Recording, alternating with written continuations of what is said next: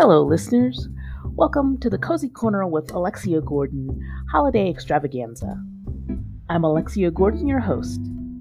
All month long, I'll bring you interviews with authors chatting about their holiday themed cozies.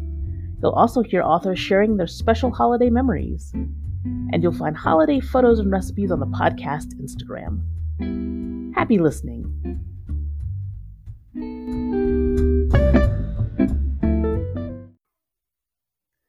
Welcome, listeners, to a special holiday offering on the Cozy Corner with Alexia Gordon. I'm Alexia Gordon, your host. Today I bring you Christmas memories from two authors. Our first story is from Donna Andrews, author of more than two dozen mysteries, including I'll Be Home for Christmas, The Nightingale Before Christmas, and Six Geese a Slaying. Donna shares a story about what happens when you break the rules and sneak a peek where you've no business looking. That's certainly a situation most cozy sleuths have been in a few times. I call this the Christmas that almost wasn't. When I was a kid, the rule on Christmas morning was that my brother and I had to wait upstairs until our parents got up so we could all be surprised together by what Santa had brought us. And we followed that rule faithfully, except for that one year. I'd asked Santa for something that I coveted like crazy. I no longer remember what, but whatever it was, I knew I'd die if Santa didn't bring it. And when I woke up around dawn on Christmas morning, I knew I couldn't stand to wait until my parents got up. I had to sneak down to see if Santa had come through. So I crept down the stairs and peeked into the living room. Nothing. Not only had Santa not brought whatever the object of my desire was, he hadn't brought anything. Not for me and not for my brother. The stockings were limp and empty.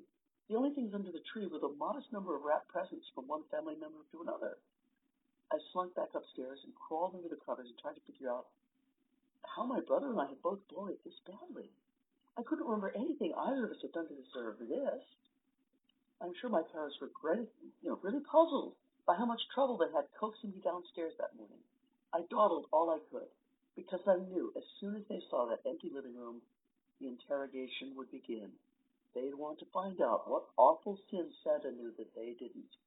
When they finally talked me into coming downstairs, the living room was full of presents.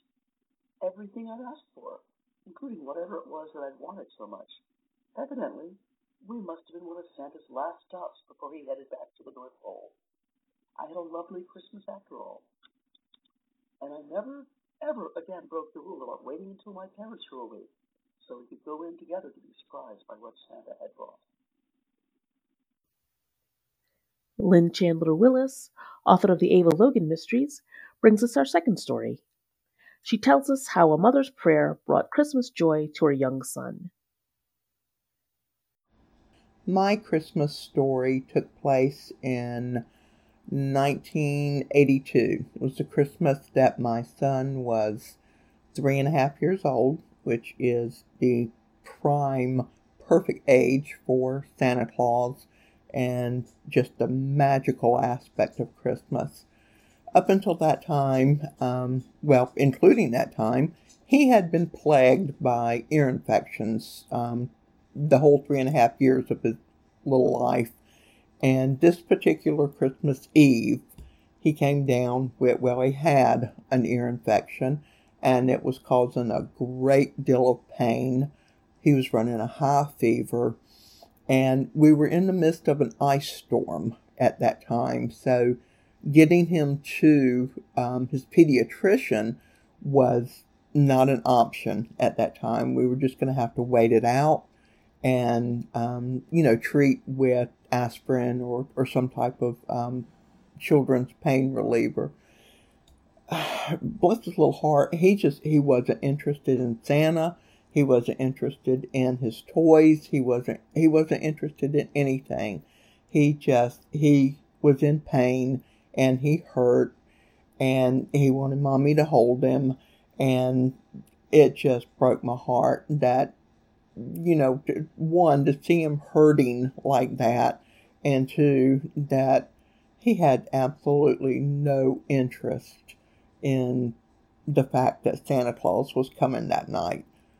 So when I put him to bed that night, I remember um, giving him a kiss and telling him, um, you know, good night. And then I remember praying over him.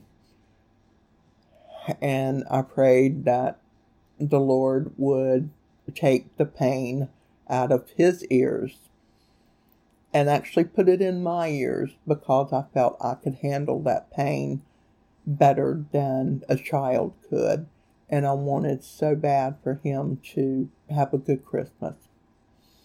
I prayed that with every belief in me.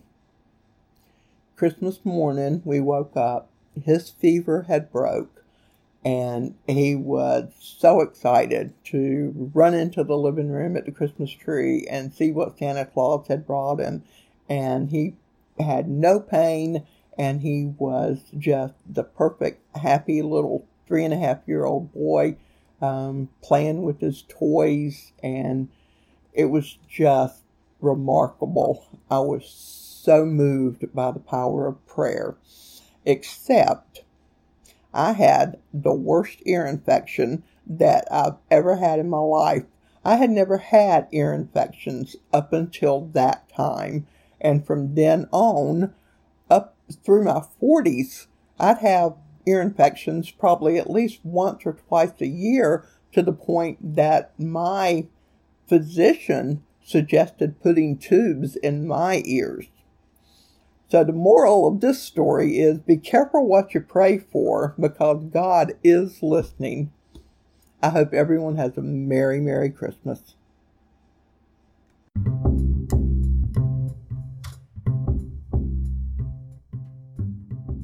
Thank you for listening to the Cozy Corner with Alexia Gordon, part of the Authors on the Air Global Radio Network. I'm Alexia Gordon, award winning author and host of the show. Tune in next time for another chat with an author writing on the lighter side of crime. Until then, goodbye.